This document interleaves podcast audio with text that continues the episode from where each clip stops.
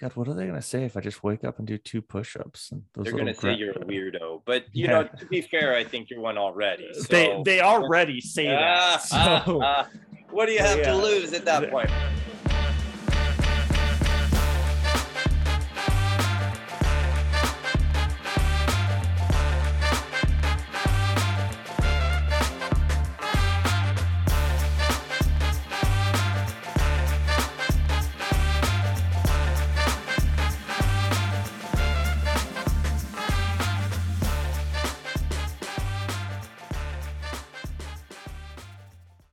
I am your host, Jason Lafferty. I'm your host, Dylan Dentremont, We are two dudes. who review books. Good morning. How are you? It's been a minute. I'm doing pretty good.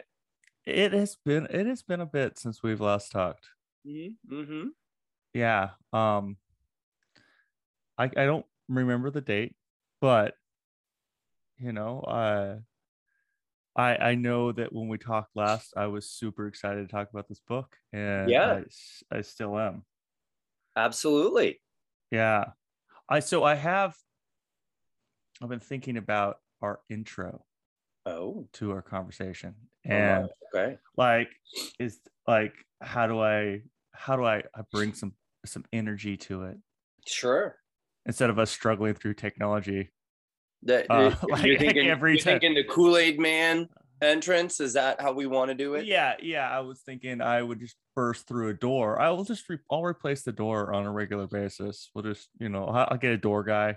Wait, get a door Yeah, guy. Um, door we're guy. gonna need um, a Home Depot membership. Um, platinum card. so yeah, I I worry that some of the effect may be lost on our listeners, given that they're not viewers. They're not you're correct. correct. So Uh-huh. it would have to be very audio driven. Be very much so. Yeah. very much so. Yeah, but no, I've been thinking about our intro, and so I want to. I want to try. Let's. Let's. I want to try. I want to pause really quick, Okay. and I want to try an intro. All right. And this is completely ad hoc. So Sure. Sure. this is. I. I probably could have done a little bit better, but okay. uh, I'm gonna. I'm gonna give it a whirl. So I'm gonna. I'm gonna. I'm gonna lay down an intro, and then I'm gonna introduce you.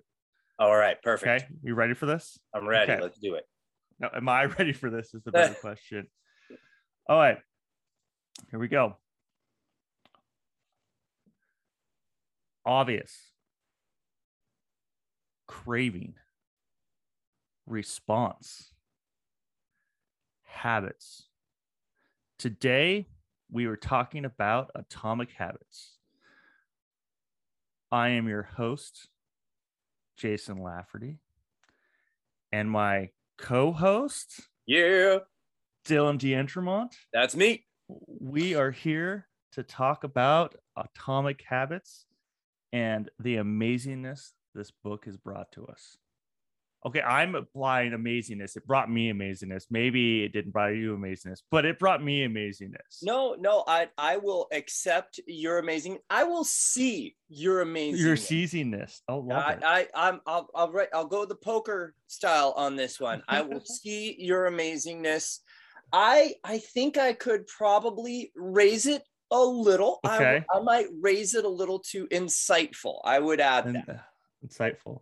I think Okay. that James Clear really did a, a fantastic. Of course, we're going to get into it, but James Clear, the author of Atomic Habits, I Who's think he- not who is not Beverly Cleary's son. you know, I- I kept saying was clearly. about that. Yeah, I kept saying clearly, and I'm like, wait, no, it's clear. It's not Beverly Cleary's clear. son. Yeah, you different, don't need, different you don't author. extra syllable. Yeah. Yeah, different author. but I thought Mr. Clear did a fantastic job. I was listening to uh, an interview he did too, and there were some good gems in there as well. So, no, uh, in all sincerity, good stuff here. So I'm looking forward to getting into it. Yeah. Um, I, I want to say before we really get into it is um, you know, when I first started reading the book, I'm like, okay, so he's just, you know, ripping off the power of habit.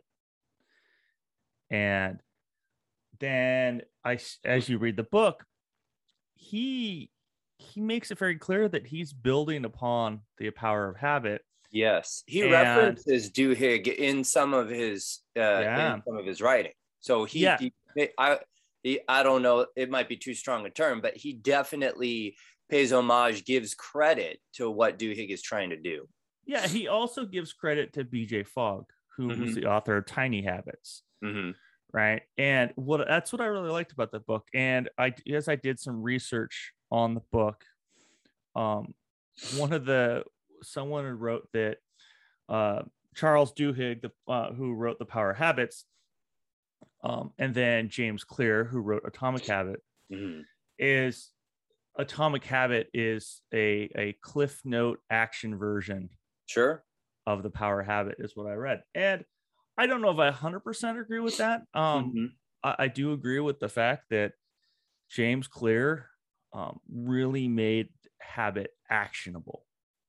Yeah, I think it's the difference um, between kind of strategy and tactics. Uh, if you, if you yeah. think about how zoomed in sort of to the battlefield um, an individual is, I would liken uh, the power of habits to be a little bit more on the strategy side. You're getting a, a bigger, broader overview of what habits are and the kind of how how frankly powerful, if I may, uh, they can be. Whereas Mr. Clear definitely in Atomic Habits, um, it's more on the here are the tactics that are going to get you that that will allow you to leverage, uh, if I may, habits for what they can do for you. Yeah, yeah. No, it was.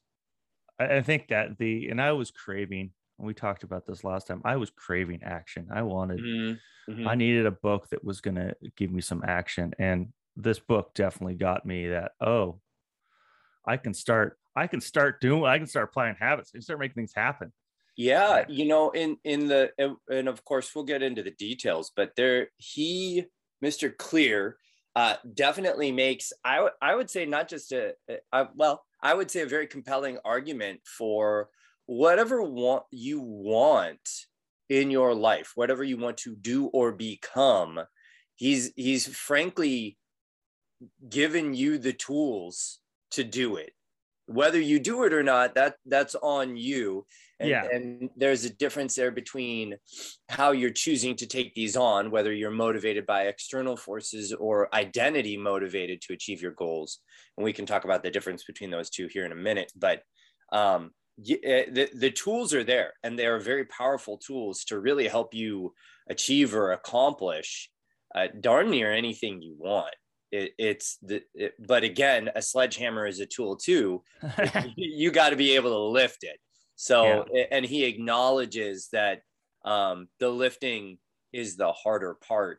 Um, and, and if we if we may uh, one of the things that he talks about speaking of lifting and, and how difficult it can be he talks about one of the differences between a good habit and a bad habit is that good habits feel good right or excuse me bad habits feel good right now but there is a long-term cost to those yes. bad habits so you know smoking it feels good right now there's a social component there's a there's a drug component so on and so forth but over time you pay in terms yeah. of your health um, whereas something like uh, cardiovascular health it it's suffering right now for a long term uh, yeah. payoff for a long term benefit.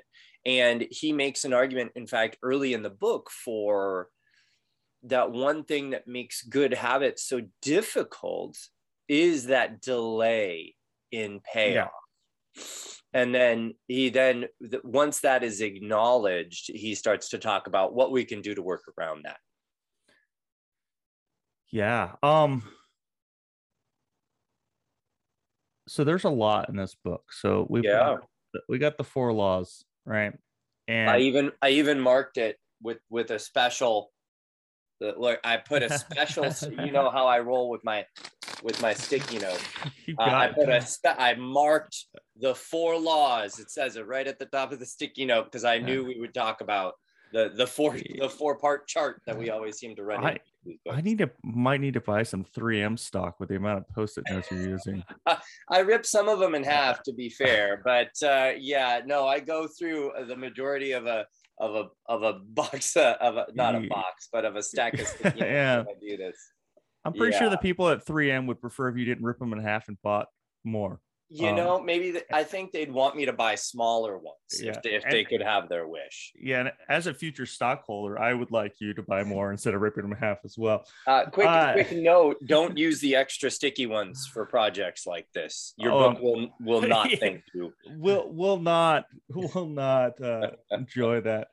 So, I I've thought a lot about this book. I, I guess my question to you is, how do you want to unpack this book?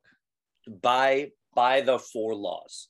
Okay, The book is roughly organized by the four laws. I think we should just tackle them one at a time. okay. Let let's tackle them. Let's tackle them one at a time. So, uh, we will start with let's let's go down the four laws. Let's let's lay them out. Yeah. Right, right. So we're, we open up. Go ahead. Yeah. Oh, okay. Yeah, I was gonna say. So the the first law is is cue. Make it obvious. Yes. The second law is make it attractive.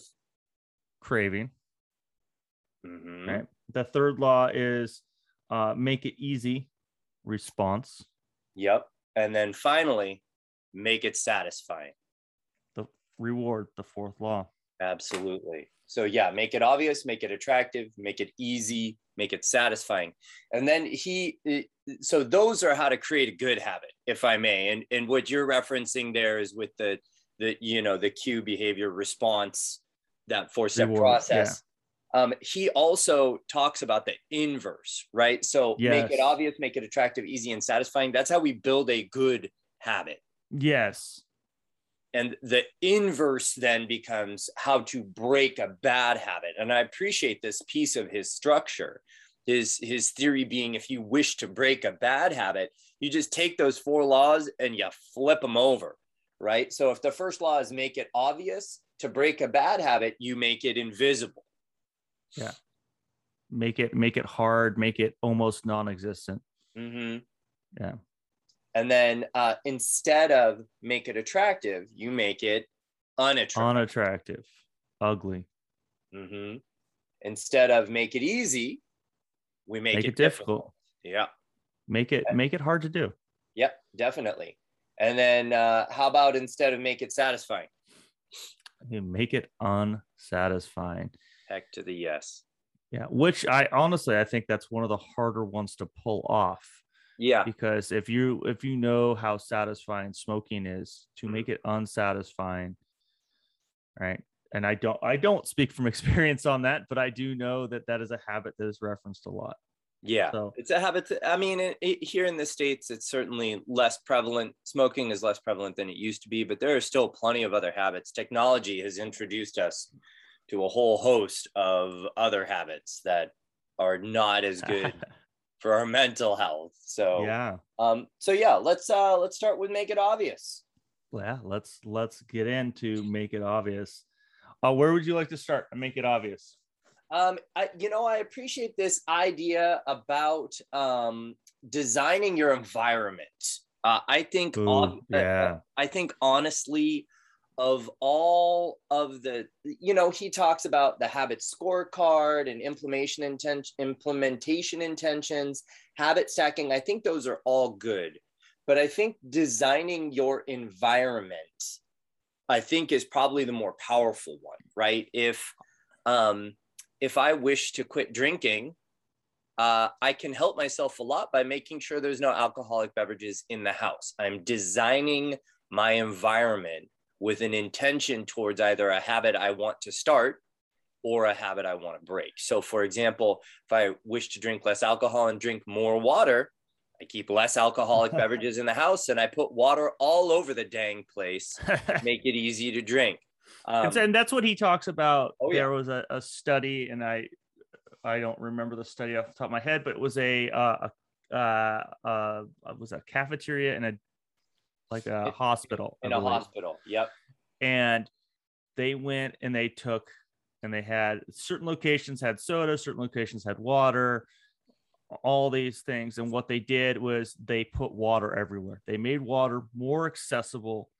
And by making water more accessible, with people not even thinking about it, Mhm. they started drinking more water and less soda.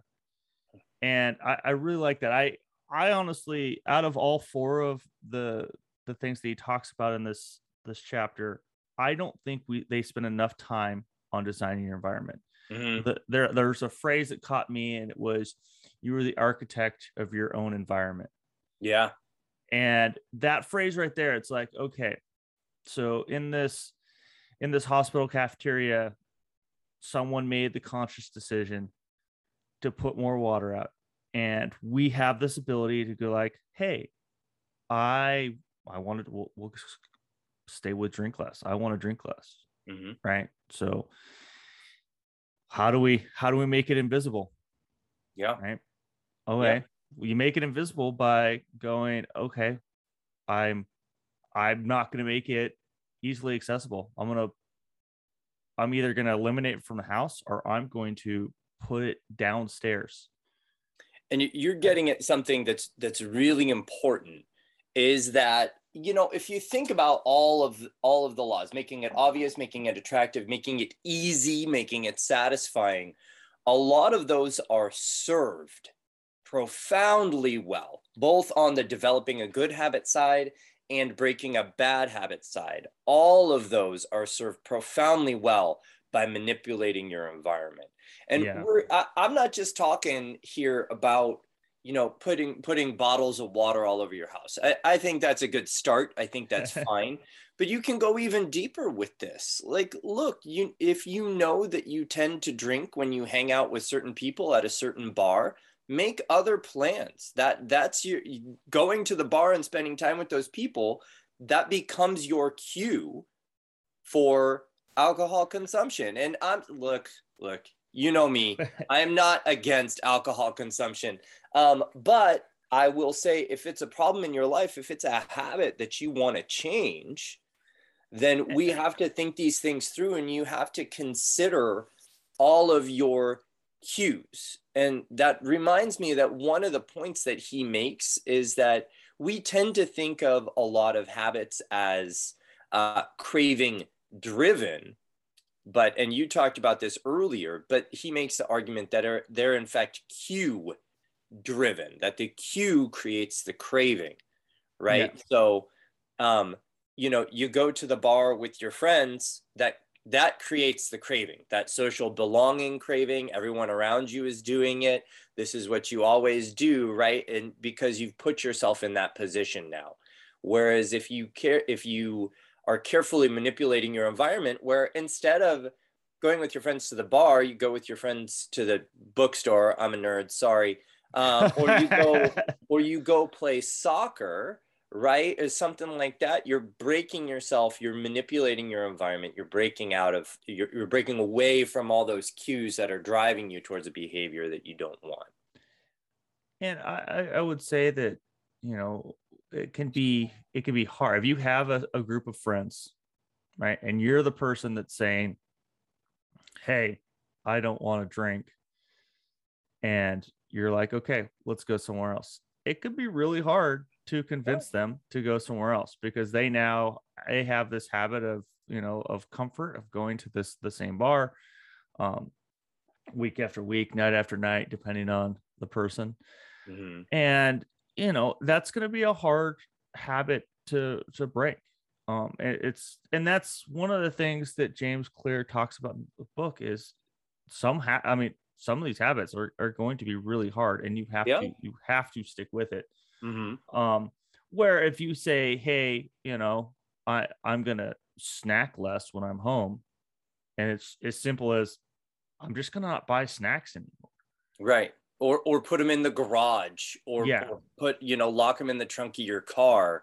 Yeah. Or, you know, he used a, a video game one, which is when you're done with your uh, you know, PlayStation or whatever, unplug it, put it in a cabinet, right? Just yeah that was that was extreme like Yeah, when I, he was I thought so too. But like there was also- extreme Re- remove the batteries from your remote control to prevent you know just sitting your buns uh, to creating a small barrier Yeah. right and a lot of these are of course applying to how we break a bad habit right we're making it invisible or difficult Yeah. uh, to do those things but if you consider the inverse right making something attractive right and easy uh, uh, manipulating your environment is a great Yeah. way to do that yeah and yeah that first law make it obvious right? And how you make it obvious and one of the ones i i liked when he talked about environment is he talked about you want to play guitar more.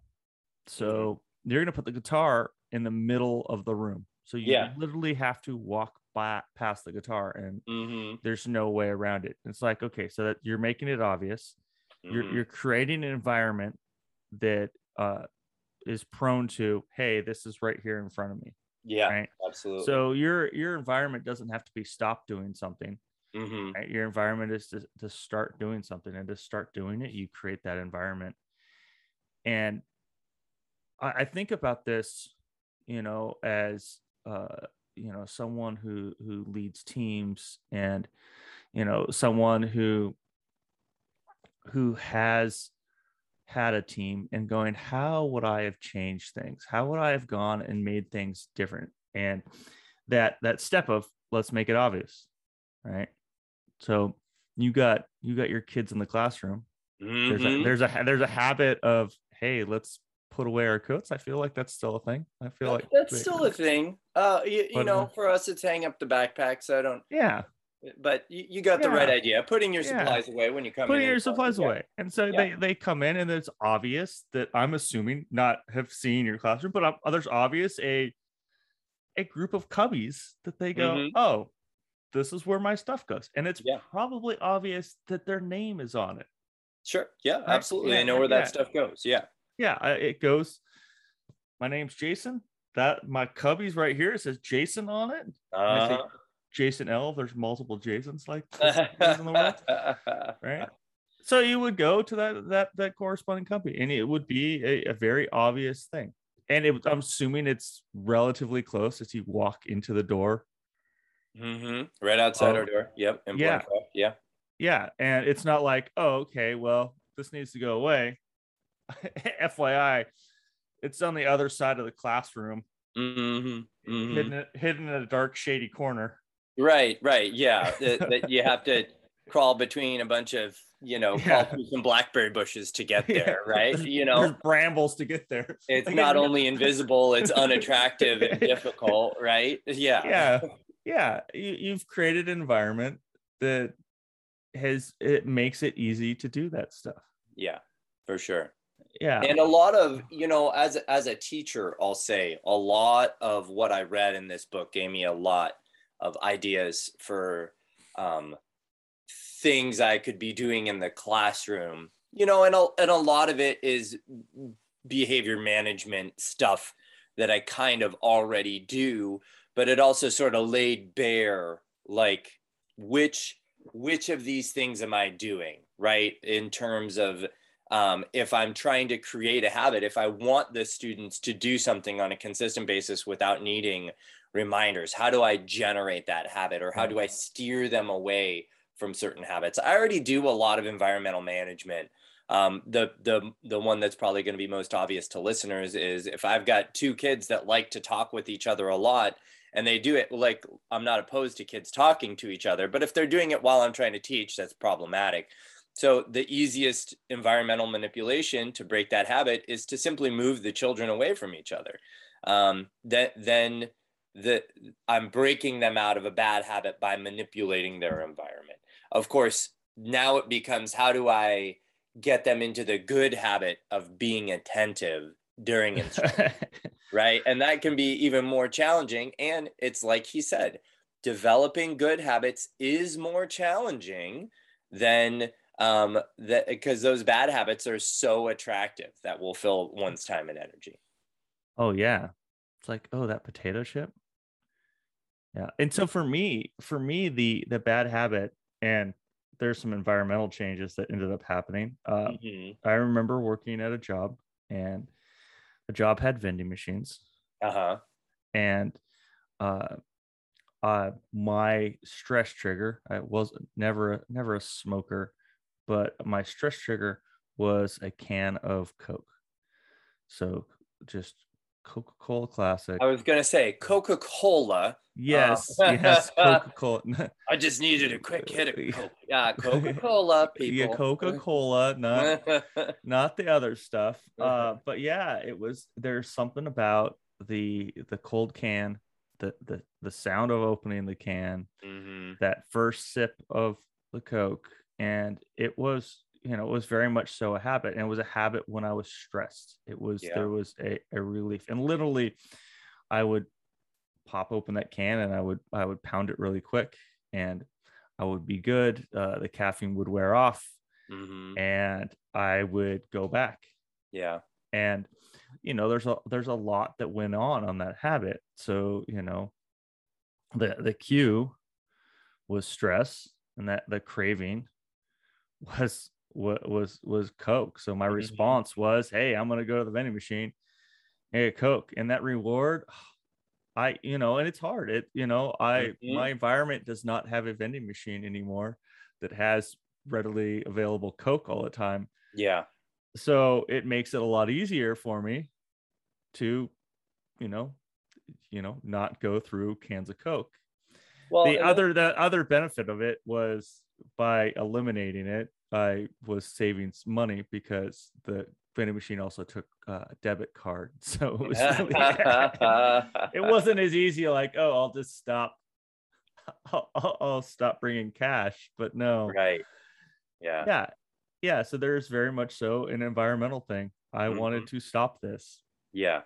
i've made it Well, and that that environmental piece, he talks it about it in terms of even some habits that are that are really brutal or really even chemical dependency. He talked about Viet uh, Vietnam veterans yeah. um, and uh, and the problems with drug use in that population. But the the rather than the problems, what was far more interesting about that research was the fact that ninety percent of soldiers who would have been identified as heroin addicts while they were serving active duty in Vietnam came to the states and were no longer heroin addicts right? They because they were out of that environment because they were away from their friends that were doing drugs because uh, it was a lot harder to get your hands on um, because they were away from all those combat stressors uh, a lot of those individuals were able to able to quickly transition away from what is a um, a powerfully compelling and damaging uh, heroin addiction, uh, basically overnight. Um, and Yeah. that was really interesting too. And that is the power of manipulating your environment. This is also one of the reasons that when you move or make a big change in your life, changing jobs, for example, like you alluded to with your cans of Coca Cola, right? Changing your jobs, making another big change in your life is a great opportunity not only to ditch old bad habits, but to pick up uh, new good habits as you are thoughtfully you and you you said it really well being the architect of your environment in a way that's going to get you what you want and this is and this is why you hear and i didn't i don't think it really clicked on for me until i read this book but you'll you'll talk to somebody and they're like yeah i moved. Well what brought you here? Mhm. some people not everybody but some people will say you know i needed to change my environment Mhm. because i didn't like the person i was becoming or didn't like the people i was around. Yeah. And yeah you're going and going okay so i'm around a whole bunch of people that are you know kind of asshats and i don't want to be around those people anymore and i feel that the only way for me to change this is to to move in some cases across country sure yeah. because i want a new environment. Now i would there would be some challenge there for me. It's like okay so how do you not attract those same people in your new environment right yeah if you know uh, you've changed your environment yes but how do you make sure you don't create that same environment for you Mm. You know, you got, I guess you got multiple cities to choose from. But I'm like, you only got 50 states to choose from. So you're going to move 50 times to. Sure, sure, yeah. Well, but your your point still stands that there is if if you are a person who needs to break away from a lot of damaging habits, a move is a really powerful way to do that or some other major life change is a huge opportunity to snap out of some bad habits and develop some new ones. Um, should we pop into we've been talking about make it obvious um, uh, from mr clear in his book atomic habits. I was thinking that it might make sense to transition to make it attractive uh, uh you know before we make it go to make it attractive and i, I do want to get to this uh, i want to say so how he breaks down the book is so there's there's the the first law and then it's uh 1.1 1.2 1.3 and 1.4 in there Mhm. and 1.4 was the environment. Oh yeah. Uh we haven't really we didn't really talk about the other ones um and what he talks about is um filling out a, a habit scorecard and Mhm. so writing down your current habits and doing Yeah. a habit evaluation and saying, hey, Sure. these are the these are the habits I have, which is like wake up in the morning, brush your teeth. Right. And how he lays it out is you do a, a plus or minus or an equal sign. So Mhm. good habit, bad habit, neutral habit sure um, which I, you know, coming from a a manufacturing background, looking at uh, key performance indicators, that's essentially what that is. It's, yeah it is, it you know, is is almost out of it's a word with a negative connotation but it smacks of taylorism right like yeah, wanting to look at okay i get up and i take 12 steps No. to go brush my teeth and then i right like but but that is really well aligned if you think about the first law which is make it obvious yeah. You know, it, walking... you're creating awareness, and, it, and- Mhm. and that would be the same thing at coaching. When you're when you're in a coaching conversation, your first goal is to find that awareness that you're looking for. yeah and that's really what you're doing by filling out this habit scorecard is you're creating yourself awareness that says oh i when i get stressed i i, I pop open a can of coke. Hmm it actually took me a long time to figure that out. It was actually when i was doing budgeting and i realized how much i was spending. That uh, was that's that's what created yeah. the awareness for me but you are creating an awareness of this is the habits that i have. Mhm. right? Yeah. So building that scorecard out Yeah. of your daily routines i think is a really smart move. It really um, lays them bare um, and if you're really honest with yourself about whether something is a positive negative or neutral habit that can be very helpful Yeah. So the and then the next two was uh um implementation intentions. Um and implementation yeah implementation intentions. And that was, you know, he has this uh uh like a fill in the blanks, a very mad libsy thing here. I will behavior at time in location. yeah And one of the studies found that is when people wrote, This is what I'm going to do, they were more likely to do it because they wrote it down in or, that way. or told someone i think that was Yeah. part of that too right having a Yeah. buddy and he actually has a whole chapter about accountability buddies we may or may not get to it but yeah Yeah. Um, and I, I like that. I feel like when you write something out like that, it's very, you're getting, again, you're getting clear. Hmm You're getting clear on what you're going to do. yeah. You know i i am going to do you know push-ups at six in the morning in my bedroom after i get up. Mm-hmm. like you're very much so hey this is what i'm doing. This is Yeah. and you know when you're gonna do it. Instead of saying hey i'm gonna start doing push-ups. Right. Oh, okay well when are you gonna do that Right. Yeah. The lack of specificity makes it easy to kind of twist out of it. Absolutely. Yeah. And then 1.3, which we could probably spend a long time on, which I really liked, which is habit stacking. Yeah. Um, so habit stacking is taking a habit. You already you get up in the morning, That's a habit. Your alarm clock goes off. You're you're turning your alarm off. That there's a habit. Mm-hmm. Now, habit stacking says once that habit is done, it's cueing you to go into your new habit that you're creating. And that could be you know, doing push ups in the morning. My, Yeah. As soon as I turn my alarm clock off, I'm going to stop and I'm going to do two push ups. Mm-hmm. Then I'm going to move on. Yeah. And, and you're you're building out that habit. I I am a huge fan of habit stacking and looking at this going and saying hey what are my what are my current habits that i have? What are my cue craving response rewards that are already in place? And how do i build upon them? You're not reinventing the wheel. No. you're you're you're just building upon something a framework that is already there for you. And I will say when you when you said the words I'm going to do two push-ups, that reminded me of actually a really important uh, thing that he talks about. Not only in this, it's it's kind of sprinkled around in this book in small pieces, but that's the point. Small pieces.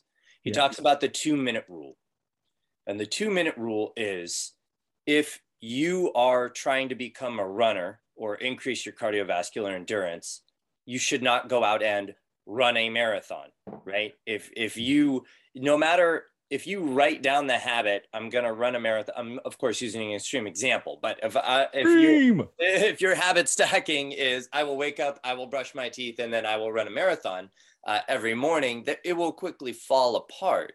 His argument is that, and I think I agree, that go with the two minute rule when introducing a new habit. Um, it, it, but it doesn't have to be two minutes. Whatever small steps look like to you. You use the example of do two push ups. I think that's great. If you want to be identified as somebody that's fit and your, your starting point is a long way from that, doing two push ups is your starting place, and that is fine. It might not even be go for a run, it could be walk to the end of my driveway and back. It could be even as small as, and you introduced this to me, get your gym clothes on, right? Because at least that's, it might just be a drop in the bucket, but it's a drop that went into the bucket. You're starting mm. the process and it doesn't have to be, it's okay that it's in small pieces. Yeah.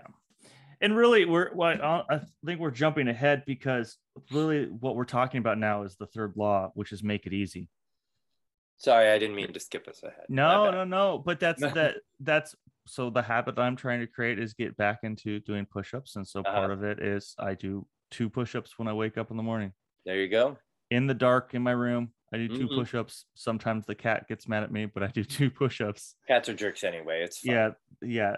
So, but yeah, it's it's it's this is the easy way to make this habit.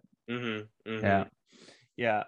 So I, I'm a big fan of of habit stacking and building upon the framework you already have there.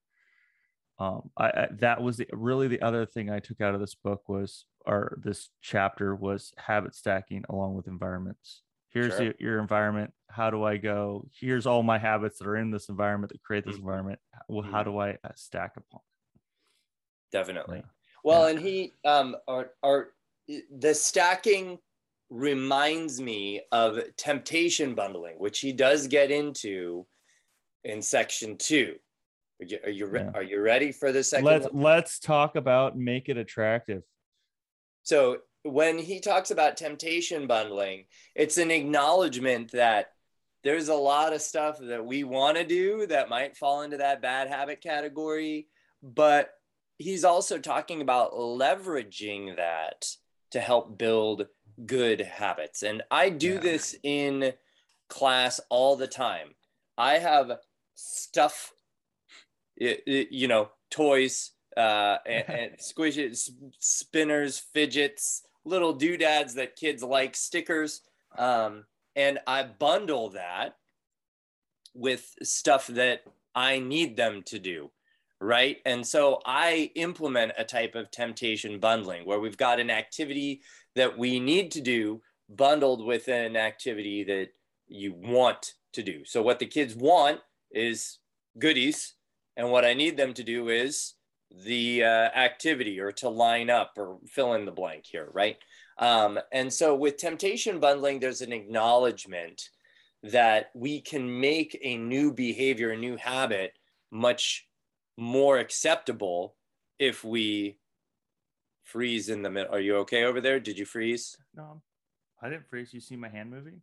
I don't see your hand moving. I must be Oh. frozen. Or I'm I don't see anything on my end. But just keep talking.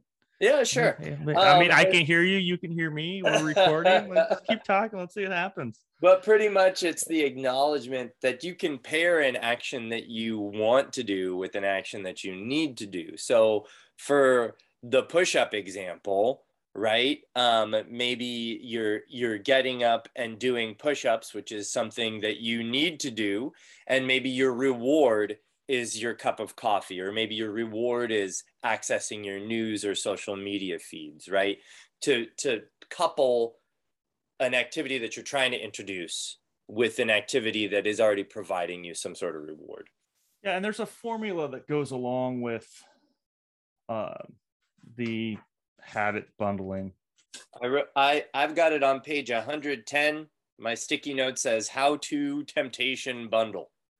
Yes.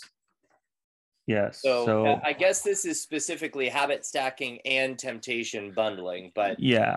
the current habit is morning coffee, somewhat of a neutral habit, right?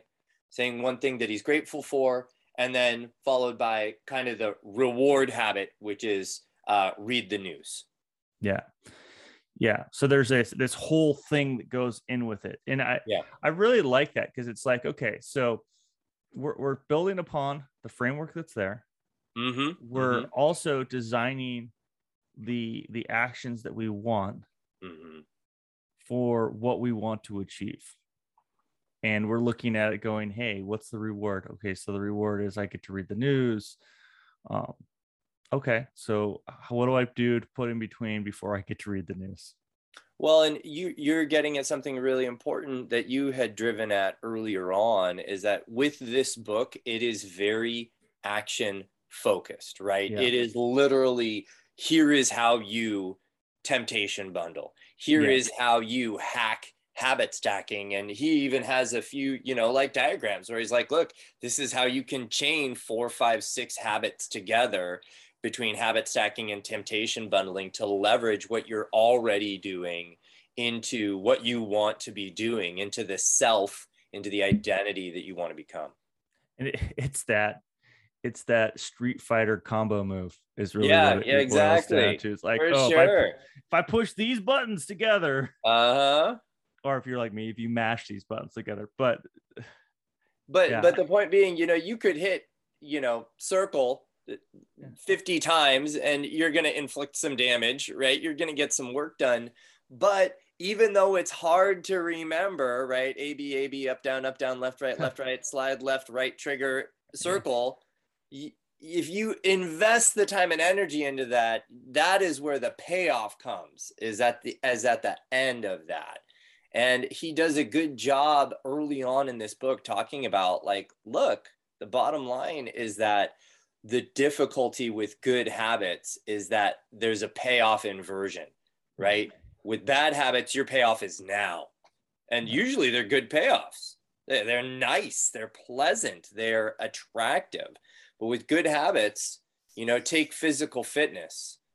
Even if I went out and did, you know, even if anybody went out and did 100 push ups right now, you're not really going to look significantly different in the mirror.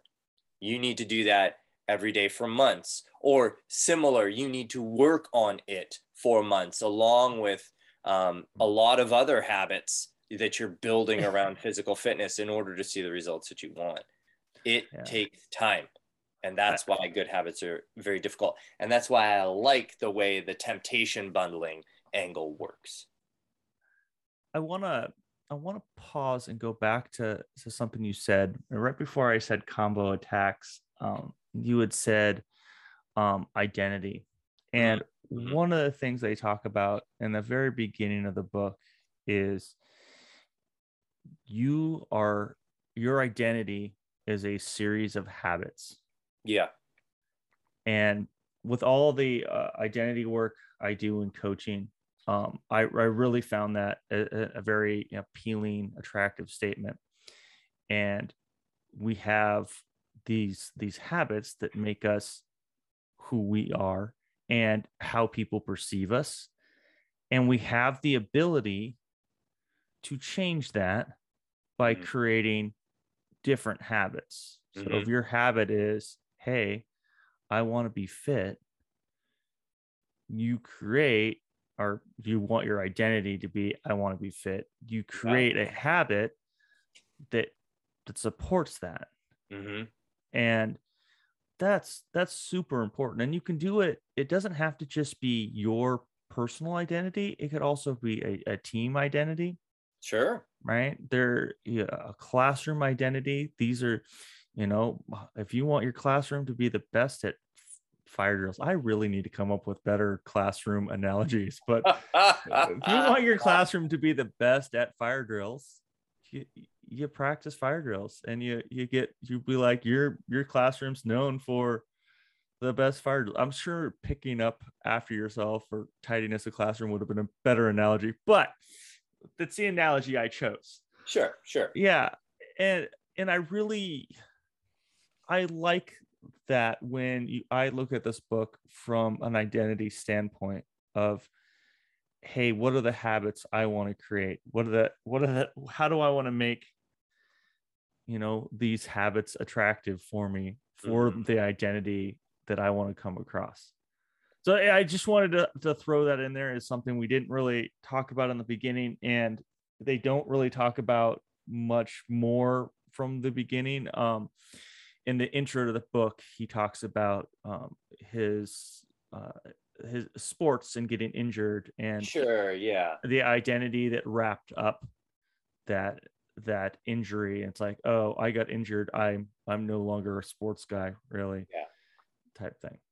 And he you know he has a series this is on page 34 for those of you following along um playing the home game. Yeah, if you're playing the home game right? The goal this is directly from the book. The goal is not to read a book. The goal is to become a reader right? That identity focus. The goal is not to run a marathon. The goal is to become a runner. The goal is not to learn an instrument. The goal is to become a musician. And this is a phrase uh, that i'm about to tell you that i don't think he actually uses it in the book. Um, but i it, i listened to an interview that he did uh, with one of the ted talk staff and he phrased it really well. He said, when you you're implementing a new habit, you're casting a vote for an identity.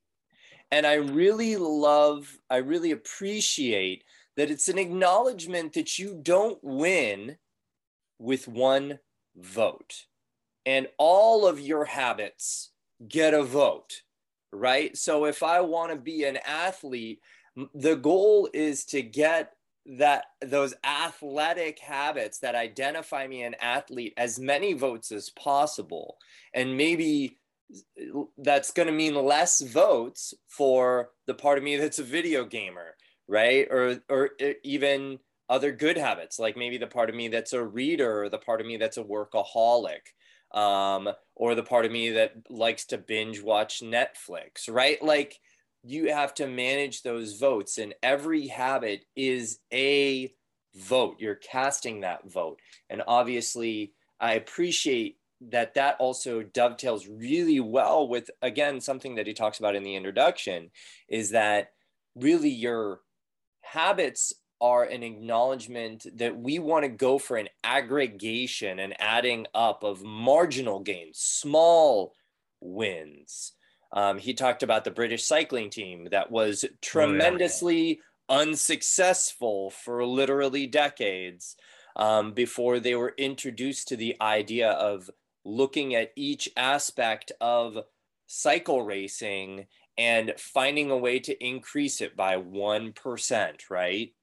Um, so that aggregation of marginal gains with the push ups, you're not going to become the Hulk overnight you need an aggregation of marginal gains if that's an identity that's important to you. Being a great reader or a great writer is not going to happen overnight. We need an aggregation of marginal gains. And habits get us on the path. The habits become your program towards aggregating those marginal gains. I will say that, and I think I may have said this before um, in an earlier earlier conversation, uh, but I did not consider myself a reader mm. until probably the end of 2018. Mm-hmm, mm-hmm. So I'm, you know, I I I've been around longer than 2018. L- longer than me as well. Yeah, not by much, but a bit. Uh, yeah, uh, but it wasn't until 2018 that I thought of myself as a reader. Sure. Like I had read books before 2018, and why 2018 is important is at the beginning of 2017, I told myself I'm going to read a book a month. Mm-hmm. And that year I read 14 books. Mm-hmm. And really, what I was doing there was creating a habit of reading. Yeah. And that habit all started with one day I, am gonna read. I'm gonna read ten pages. That's mm-hmm. all I'm gonna do. I'm gonna read ten pages. That that that those little bites, right? Little bites, ten pages, and then uh, I am someone who is easily distracted. You know, uh, shiny squirrel, whatever that mm-hmm. is. I'm, mm-hmm. I'm, a shiny I'm, squirrel. Uh, I, oh my word! yeah, the, the the gilded squirrel that's out there running around. Uh, you know, I'm someone who's easily distracted, so I cannot read in a noisy room. If there's a, mute, a whole bunch of stuff going on, I I cannot read. Um, so I created my environment, and part of that environment is um, I listen to classical music. It's probably the only time I listen to classical music. Mm-hmm. Uh, but by listening to classical music, there's no words that go along with it.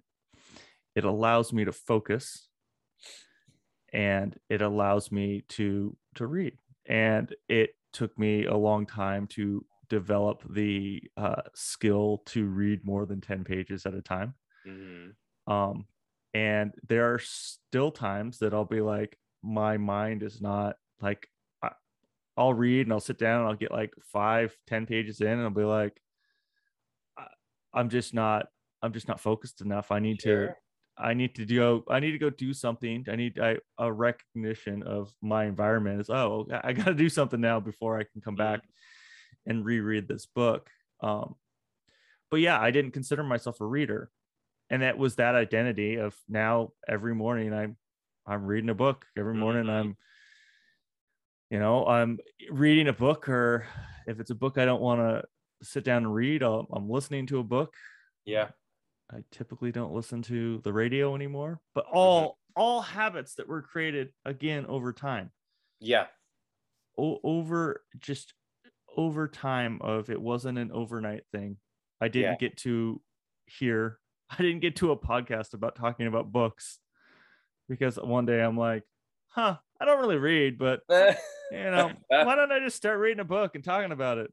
Yeah it, casting yeah. those votes you know uh, at, yeah. at first just one or two minutes at a time and eventually you know and this is true with everything by the way uh, fitness reading writing being a dad being a good partner a good husband um, being uh, a good teacher, being good at your work, right? It, it's an aggregation of small gains. And we have to acknowledge that it takes time. Nobody's expecting you to do it overnight, but you'll do it a heck of a lot faster or at all if you're intentional about it. And that's what this book is really driving at is be intentional about it, right? M- write down what you're going to do manipulate your environment become the architect of the identity that you wish to have uh, by aggregating those marginal gains. And I'll say, if you walk away from anything in this book, is be intentional.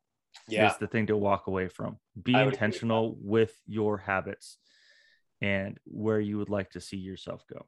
Mm-hmm. Oh, uh, we we got completely sidetracked. We really did talking about making it attractive. We were talking about about temptation bundling and yes I, I think we we talked enough there uh do you want to move on let's move on let's move Yeah, on to let's move on. let's move on to the third law which is Yeah. so we we've gone obvious we've gone attractive let's go easy I- and we, you know, we we already started talking about easy with We when i said yeah. two push-ups We talked Yeah. about making it easy. You know, the four things, or it really he has five things. Make it easy. He's got the the most kind of uh, rules or suggestions about Yeah. how to make it easy. Um, reducing friction, right? De- decreasing the number of steps between you and your good habits. So if you've got a, a habit that you want to develop around drinking water, um, if there is a full bottle of delicious clear cold water right next to your sink when you wake up in the morning that's going to make it a lot easier and and sometimes decreasing steps can be very literal um, but sometimes steps can be more metaphorical as well right? It's all about increasing access to the stuff that's going to make these good habits easier to do. Yeah um making it easy it's it's one of those things that you have to look at how to start up. And there i there's a there's a workout program i did um before. I'm not even gonna give it a time frame. The workout I, I did before. Ah. and it's uh it's couch to 5k okay. And in the couch to 5k program you are you're doing these little small incremental easy steps. And it's like it's like put on your running shoes and get on the treadmill for two minutes. Yeah. And then you're on the treadmill for two minutes and then you're you're increasing your time you're Mhm. increasing your time and then the next thing you know you're you're you're running a 5k yeah. Um in the book and i don't exactly remember if it was make it easy and maybe it was he talks about going to the gym and this guy going to the gym and he would just go for the gym five minutes at a time. Yeah. And he would it was really after work he'd go to the gym he would go there for five minutes yeah and then he would leave. Yeah. Like and that, and that was it. He was on the treadmill for five minutes and he'd leave and yeah i'm sure that people at the gym thought he was insane Yeah, Like- to show up in your gym clothes, sit down, do one set uh, on a machine, and then go home. Like, yeah, Yeah. absolutely. yeah but eventually that it became like oh i'm already here Uh huh. right? So really the habit he was building was going to the gym. Not even Yeah. working out. The habit was Yeah. going to the gym. hmm And then he's like, "Oh, okay, I'm here. Yeah. It's I'm easy here," for and me to yeah, it's easy for me to continue on." Yeah. Um one of in one of uh uh, one I remember taught in this this section and so my brother being a physics teacher, Uh, we have the, we have these conversations every once in a while, but it it talks about reducing friction. Yeah. and anytime we talk about physics and friction and stuff like that so i i hear activation energy which is not something they talk about in the book you know, no, there's- yeah, an important physics concept. Sure. yeah. Yeah. And where i blur the lines is i take these physics concepts um and then my brother being a physics teacher is like no it doesn't work like that. But it's like like no there's activation energy. So you're t- by making it easy you're reducing the activation energy yes. for the habit. Hmm and you know i could probably get into a very long conversation how how physics in your life is applied by going through some of the laws of physics. Hmm but activation energy what what are you doing? What is the energy that is required to activate you into this habit and how do you make it easy? Is it you put your running shoes next to the bed?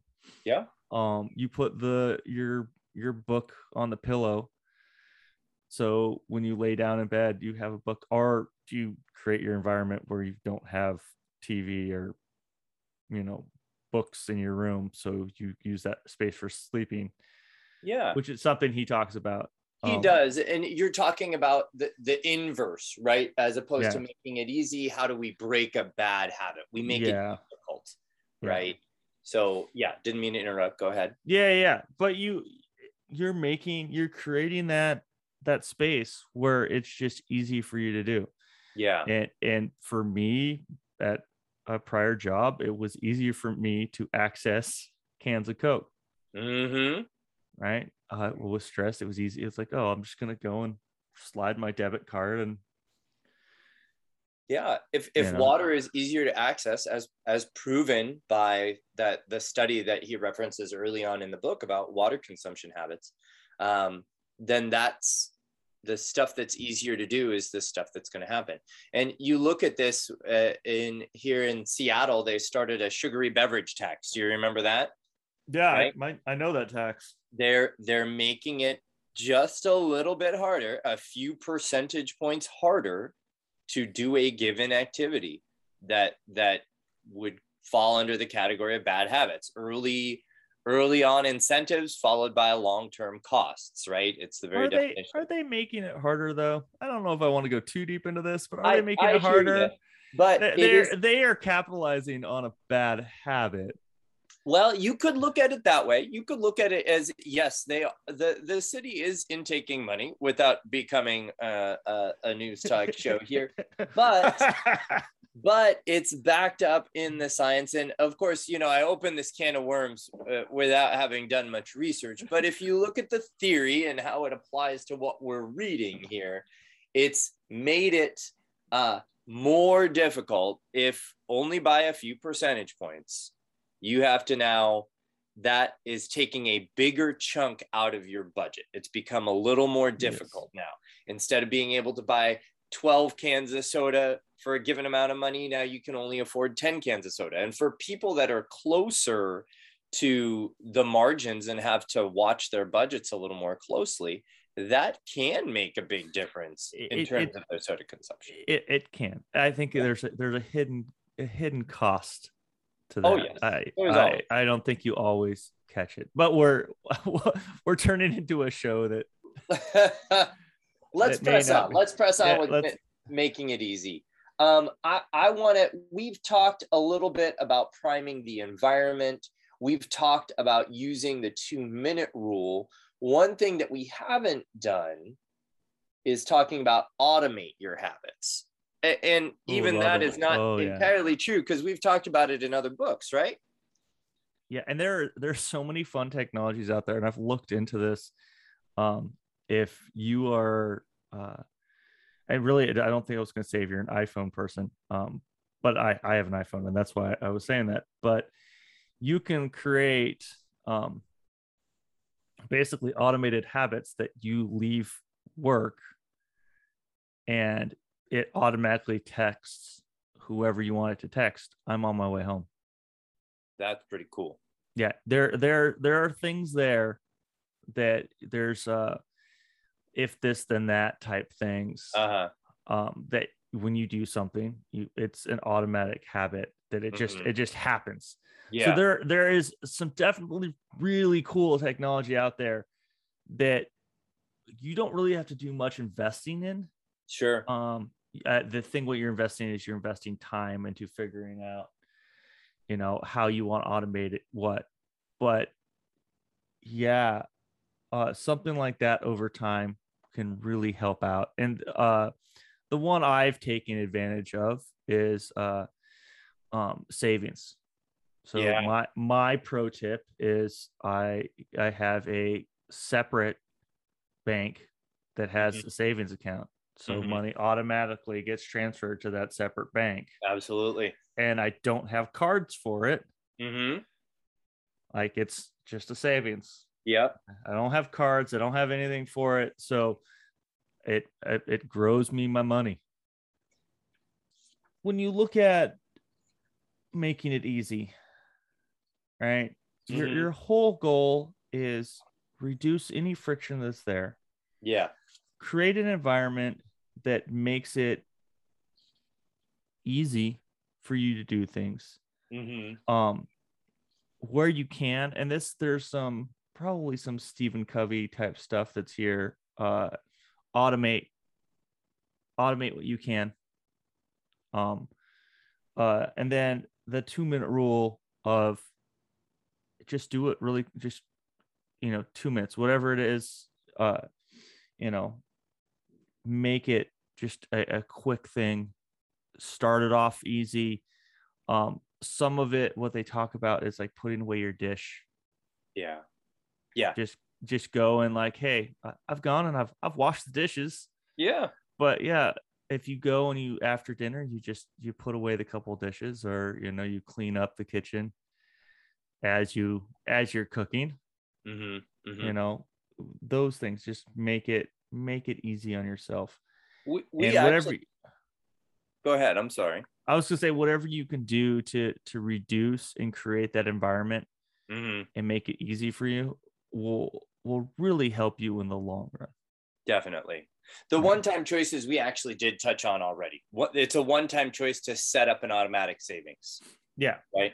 It's Yeah. a one-time choice to buy a better mattress, so Yes. so that you can get the sleep and develop your sleep habit. Um, so yeah, we we did touch on that. I'm sorry, I forget. Yeah. But yeah, no, good wait. stuff. Go ahead. So we, we've talked third law. We've talked about make it easy. Are we ready to talk about law? What law four? Make it satisfying. I dig it. Let's do it. This is my favorite law. It's your favorite law. If, if it's your favorite law, kick it off. What? Where? Why is it your favorite? Be, because it acknowledges the hardest part of developing good habits, and that is that they are fundamentally either unsatisfying, which to me is a very neutral term, or actively unpleasant. Flossing your teeth is actively unpleasant. Nobody's like, uh, okay, I can't say nobody. I'm sure there's some people out there, probably people who are really good at flossing because they've been doing it for so long. But I don't like flossing. I am sure I'm not the only one because it is actively unpleasant, right? Um, Yeah. but when you make it satisfying and you use reinforcement and you you kind of find ways to reward yourself that are aligned with your identity that you're going for that are still casting votes for your identity that you want um, i think it can be very powerful. So they talk about giving yourself an immediate reward for doing the habit that you desire um, and that's a way to mitigate the whole problem with good habits, which is that they are usually in the moment not particularly rewarding. It's a good habit because it's rewarding over time, right? An aggregation of small gains. So that's why I that's why the fourth law is so good, uh, so meaningful to me. It's it's and it's uh, a part of the law that I use all the time in the classroom environment, either through my words or my actions, or actively giving kids prizes and rewards that they desire is that we want to make those behaviors satisfying we want to develop those habits Yeah. Um. The yeah. Make it satisfying. It's it's the reward category of it, Mhm. right? yeah And you are you are giving yourself the prize yes and there's a lot of people that will and i i, I feel like i've seen this in, in coaching where people will get to that they accomplish something. Hmm and i'm like okay well how do you celebrate it? What's Yeah. the word for getting here? And they're like well i don't have one. Hmm well you can't expect it to stick. Right yeah. And you can't expect it and maybe maybe stick isn't the right word but um because if it's a one-time thing like hey i my i, I passed this test. Hmm and you know i didn't reward myself. Okay that's different. But if you know you're trying to create a habit and you don't reward yourself for that habit. And you don't you don't acknowledge reward for that Yeah. habit yeah. right? If you don't know what that reward is then it's like okay well you know I, this habit's probably not going to stick well. Yeah.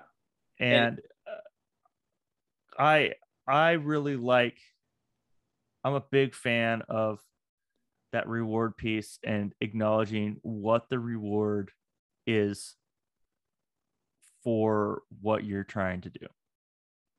And you're driving at something that actually he talks about a little bit in the book and that's the difference between you know having a goal and achieving a goal versus developing identity driven habits. Yes. Right? If your if your quote goal is to run a 5k right and we talked about this a little bit there's a difference between having the goal to read a book and becoming a reader. The habits are the system that will allow you to become an athlete, to become a runner, to become a reader, Yeah. um, to become a writer. Um, and goals goals uh, should be in service to that, and that's where make it satisfying really comes in. Is not only um, in the longer term achievement of what I might call a big win, right? Of achieving a 5K or running a marathon or reading, you know, uh, 12 books, 14 books in a year, but also rewarding the small wins too, right? Rewarding yourself for making it to the gym.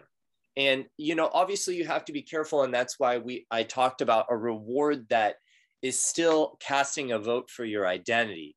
Because if you're trying to lose weight and your reward for going to the gym is a donut, that becomes problematic. That's actually casting a vote against your, your the identity that you want. And that's not to say that you should never eat donuts or never use uh, a donut as a reward, but that we need to be careful about that. That that maybe it makes more sense to have the reward be um, n- new socks, right? Or or or new athletic apparel, or uh, something along those lines, right? A new a new brand of protein powder that you've been looking at.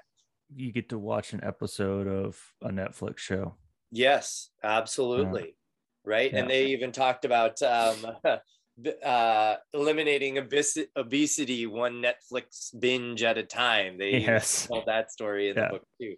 So I thought that was great. And that's a great testament to why and how it's important to make these good habits satisfying is that in the short term, they are not just full stop. Uh, developing good habits is very difficult to make satisfying. Um, some of them are. I actually was uh, thinking about this earlier today.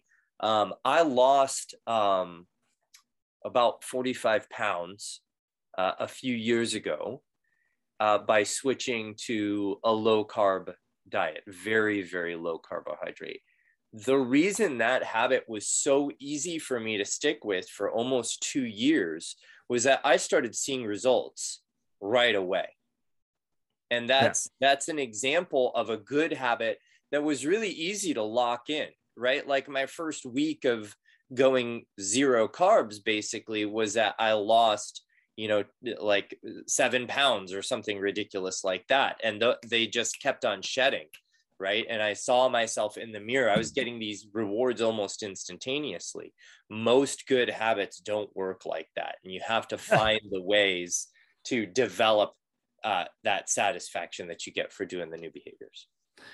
Yeah. One of the things they talk about in this section, um, and they talk about uh, the Jerry Seinfeld uh, Mm, story yeah. of of writing material.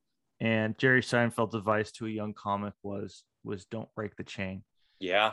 And and I really like this. And I um I I think part of the habits that I had I tried to I when I read the book, I was thinking about habits that I was had tried to create that had failed. And and one of them was journaling hmm um you know and i i i didn't make it obvious i had it down in my office uh organized inside a drawer Yeah. um i i don't know if i really made it uh, i definitely did make it it wasn't easy if it was inside a drawer um it wasn't super attractive uh and there it wasn't there wasn't immediate satisfaction out of doing it you were Uh. you were by the way automatically setting it up to not do it. You were treating hundred it like all of the how to break a bad habit was exactly what you were doing with what you was supposed to be your good habit. A hundred percent. And I, I think part of the part of the the satisfying is what I didn't like about it. So I got these journals and I've gone through a whole bunch of different types of journals, and all of them are great journals by by great people who put a lot of thought into journals that work for them. Mm-hmm. And and in some cases they apply to other people. Sure. and they work well for other people. But one of the things I had problems with is I'm filling out this journal, and there's just big sections of this journal that I'm missing. yeah. And I'm like, well, this isn't satisfying. I'm not using this book to its full attention. I'm Mhm. not, I'm not really, it's not enjoyable for me. I'm not happy about this. And it then I got to the weekends and you ended up breaking this habit. So it's like, don't Mhm. skip two days. And Saturday, No. Sunday. Oops. Saturday, Sunday, it's like, oh crap. Mhm. I skipped two days. Um, so it was one of those things. It's like, okay, how do I how do I change this? And I don't know if they talked about it in this book or not, and maybe they did. It all blends together. But what I started doing is just writing down one sentence about the day, Mhm. you know, and it's you know, I feel, you Yeah. know, I feel that the day was successful because X, Y, and Z. I feel the day was hard because of X, Y, and Z. That's the habit I'm building. He, he just- does talk about this. The- It's Yeah. the one line a day journal. Yeah, and uh, maybe that's what. It, yeah. So yeah, I I stole it from this book then. It's, Borrowed, it's acquired. good. Bar- but Yeah. we do it in education all the time. It's Yeah. cool. But I started I started doing that, and then I started looking at, um, like big in your face wall calendars. hmm um, that I can have on the wall to do that Jerry Seinfeld technique of Yeah. hey, make it make it very clear and don't break the chain and hey, every day I'm doing this and oh okay, I missed it. Why did I miss it today? Yeah. Um and then I started instead of putting my wallet and keys upstairs on the little runner table, I started putting them downstairs in the office Yeah. so it's i had to go down into the office i had to go do that Yeah. um but i liked the uh i like the the keep track of your habits and don't break your chain Yeah. I uh, it, that has really helped me making it visible and maybe it's the the manufacturing that resides in me and having visible kpis Sure. because essentially that that is a key performance indicator yeah. I, Oh, I. I I am doing this habit um and and not breaking the streak and it gets really hard when you go like hey well I mean not like anybody's not that many people are doing that right now but traveling yeah. like hey I'm on vacation Mhm. are you going to wake up in the morning and do two push-ups on vacation You know, if Yeah. it's important to you and you don't want to break the streak, darn right you will.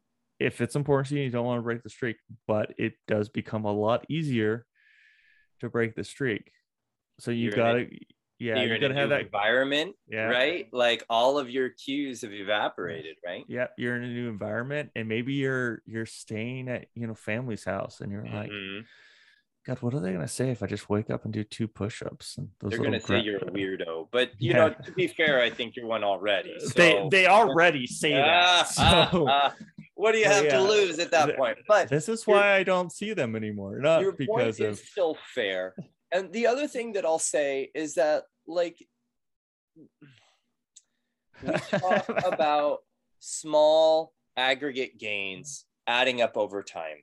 And while I fully approve of don't break the chain, I also think, and there is science to support this, that it's also true that even though it might take me three months to get somewhere, to do a thing, to reach a goal while developing a habit, it's a lot easier to get back into it if I've dedicated time to it and then I take a break than if I do it for two days and then take two weeks off. There's a difference between doing a habit for two days and taking two weeks off and doing a habit for two months and taking two days off, right?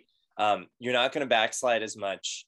You're going to be able to snap back into it. And I'll also say that with fitness and meditation and those other things, um, it took you two months to get to that point. It's unlikely that you are going to lose all that progress in two days or or or if you're taking a small moderate size break that you're going to lose that so i would also say yes you're right it is difficult to do that but also, yes, it's okay to give yourself a break, but have a plan for getting back on track.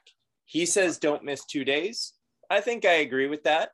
Um, but even if you do, have a plan for getting back on track. I would also say acknowledge it. If Mhm. you're going on vacation and saying, "Hey, I'm going to be on vacation. I'm going to be in an environment that this isn't going to be uh, something that I'm going to be able to to do," Yeah. acknowledge it and going, "Okay, so I know that. So when I get back, how do I get back on track? Yes. When I'm there, do I do I want to try to push this?"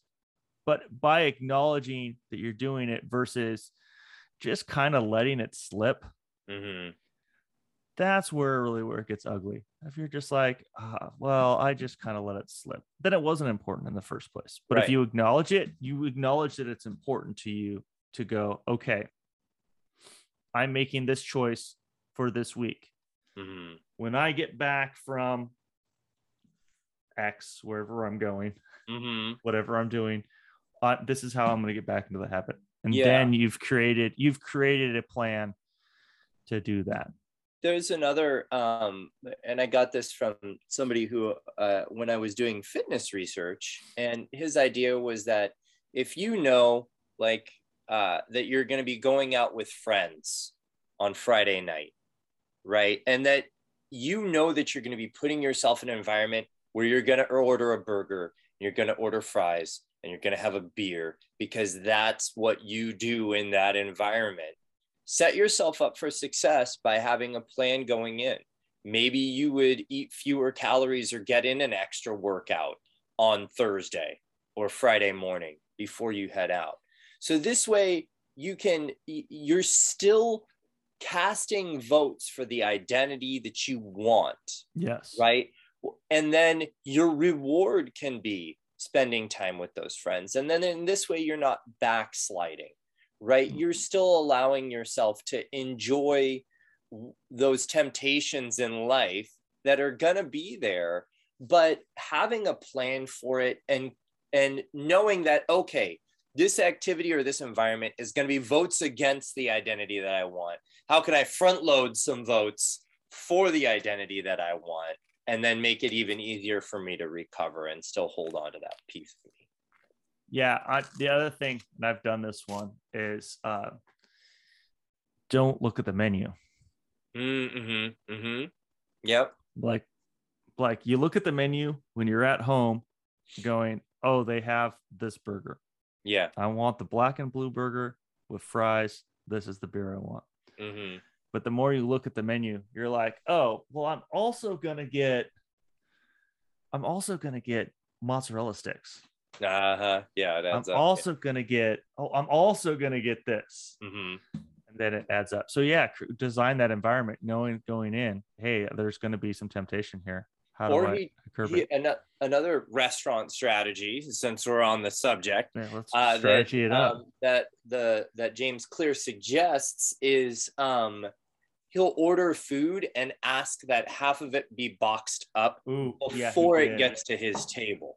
Because you know when when they put that giant patty melt and stack of sweet potato fries down in front of you, it's really hard. You can say even out loud, "I'm only going to eat half of this," but you know it's never going to taste better than it does right now, and, and that.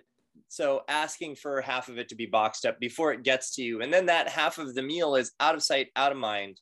You've made it more difficult, made it less pleasant to tuck into that last half. It's also made it easier because it's you've you've offloaded the labor of boxing it up, right? You've made Yeah. it easier for yourself to resist. I, I think that's a great tip. Yeah, I saw that as a suggestion, and I'm like, huh, I wonder how that would work. If I did that, how would that work for me? Sure. Would I would I go and like open up the container, like I'm still hungry?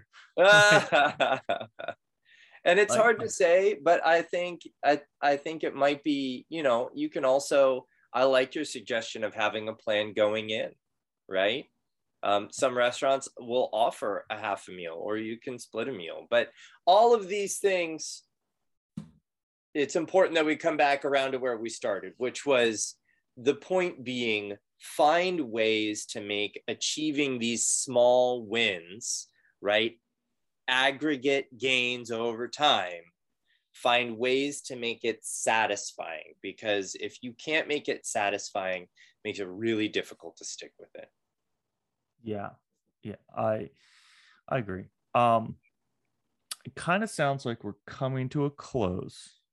I think so. We I Um, think we did a good job about kind of balancing it. We focused a little bit more on good habits. Um, the bad habits, which we did cover as we went, are simply the inverse, right? Yeah. Making things invisible, unattractive, difficult, or unsatisfying. I, I think we did a pretty good job. I, I think we did a great job. So this book comes in if you choose to not read it. Um, it comes in on Audible at like five hours and 30 Mhm. some odd minutes. Yeah. Um, it's a from the grand scheme of things, it's a relatively quick read. Um, I, I will say the other the nice thing about this book is you could you could read it, you could read just a paragraph or just a, a chapter, you Mhm. could read just a paragraph too. Uh, you know, uh, yeah, just uh, just you could read it really quick. It's also something you could go back and you could reference.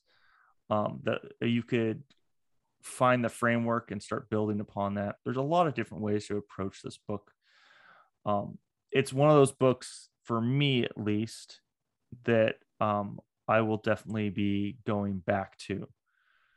Uh, I would agree with that. I would yeah, agree with that. Even if you, even if somebody was like, okay, I'm gonna focus this week on the first law, or even just one part of the first law, right? I'm gonna Yeah. manipulate my environment, or I'm gonna do some habit scorecard this week and just Yeah. focus on that. I, I think that you could go a long way towards sculpting an identity through habits by really narrowing it down. I think that this book would definitely benefit a person, uh, uh, particularly if they revisited it. I think there's a lot here. The book itself moves pretty quickly, which it, I actually found it a fairly engaging read because of that. It didn't feel like a five hour read to me. Uh, and I thought that because of his structure, because of his balance between good habits and bad habits, um, and just the pacing of the book, I thought it was uh, well done there. So yeah, I would say this would deserve a, a definite revisit. yeah, a great, great book, and I also say great book at at, at many levels. hmm um, whether you're you're very established in who you are and what you want to be and you know where you're at in your career Mhm. versus if you're you're just starting out if you're not even in the career yet I, I, Yeah. I think there are i think there are principles here that can be applied to child i, I did not mention we're in the process of potty training and Oh yeah.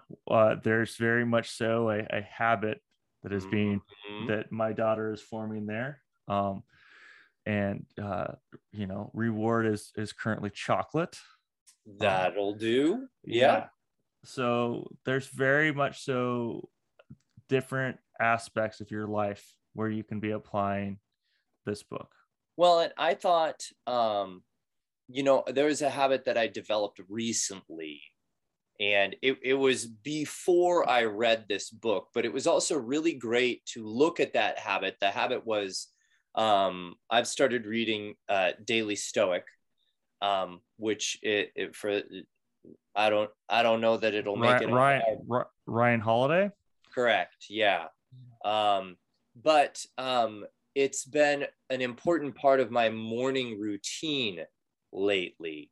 And it was really cool to see in this book how the aspects of creating a good habit were what made that routine become my routine. Right. And I think that the way um, Mr. Clear has kind of opened the doors to this is how we create good habits. It lets me see what I've done in the past that has worked and then allowed me to kind of capitalize on that now moving forward and continue to do that. So it was cool to see a, a habit that I recently developed and how it fits into this framework. Yeah. Yeah, it is a it is a great it is a great book. Mhm. It is a great read. I, I recommend it to everybody. I'm actually gonna let uh, someone borrow it. Um, Oh, I was talking about it so much. Uh, they're like, I got to get this. And I'm like, well, just borrow my copy. Yeah. I've, I've taken a whole bunch of notes from it. I haven't marked it up yet. Uh huh. Borrow my copy, read it, return it, don't return it. If you don't return it, I'll just buy another one anyways. I might, Yeah. just, buy, I might just buy another one. Yeah. I feel like it, it's a, a book to have on hand. Um, so what is our next read? I haven't thought much about it. So I can tell you, uh, I started because of Atomic Habits. Mhm. I started uh, reading um, the Compound Effect. Um, okay, he does talk about compounding habits a little bit. Yeah, and that's kind of I've heard about the Compound Effect before, and so I started reading the Compound Effect. Um, and yeah, so I started reading that. Uh, but you you mentioned Ryan Holiday. Uh, um, he has a couple books. Uh, he has uh, The Obstacle is the Way. I ha- that was the one I was thinking of. I have not read Oh. that one yet. Um, he has The Obstacle the Way. He has uh, Ego is the Enemy, and Uh, then Daily yes. Stoic. mhm. um, which I've read Obstacle is the Way, which I'd happily revisit. Um, but I'd also read the other ones as well. Um, that's to me, that was a those books I started or Obstacles the Way I started reading as part of kind of my pursuit in happiness. Um, I read that and uh, Marcus Aurelius uh, Meditations. That's a great. That Marcus Aurelius Meditations has. Um, I started reading that, and I've read it several times um, since my twenties. Uh, so yeah, that's another book that I keep coming back to. It's it's my back when I read real books in bed. Uh, one of my it was one of my bedstand books. One of the books that I would uh, frequently read in the evenings um, as a as a way to reflect on my day and the way I was living my life. So, um, but and you you know you see now that that's developed into uh, reading the Daily Stoic. But um, the obstacle is the way has been kind of on my reading list for a while here. So I wouldn't mind jumping into that one if you're game. Let's do it. Okay, Let's Got let's it. absolutely do it. I, that I sounds great, I- my dude. Yeah. Everything sounds great. Well, it is. We've talked, we, talked, oh, God, uh, we talked a while about this book and looking at the clock, it's about time for football. I I would agree with that. I've Yeah. got uh, I've got breakfast cooling downstairs. I've, I've been uh, some of my text messages came through on my computer screen, and I I know I know I got people hoping I'll have a hot breakfast. So now is probably a good time. Okay. Well, my dude, always a pleasure. Definitely, this was a good one, man. I'm glad that you got me into this one. What a great suggestion! Tremendously actionable. Uh, Yeah. I'm, I'm I'm honored that we got to chat about it today. Oh, definitely. Definitely. And I'm sure it will come up again in conversation. For sure. So say hi to the family for me. You do the same. Okay. Until Talk next to you time. later, my dude. All right. Bye. Bye. Our podcast was originally recorded on Zoom. Special thanks to Skillsoul on Pixabay for providing our intro and outro music. If you've enjoyed this podcast, uh, please hit the like and subscribe button on your podcast provider. Follow us on Instagram at Two Dudes Review Books. Let us know what you think we should review. Keep reading, keep learning, keep growing, keep pursuing what's important to you, and keep listening to our podcast. Stay thirsty, my friend.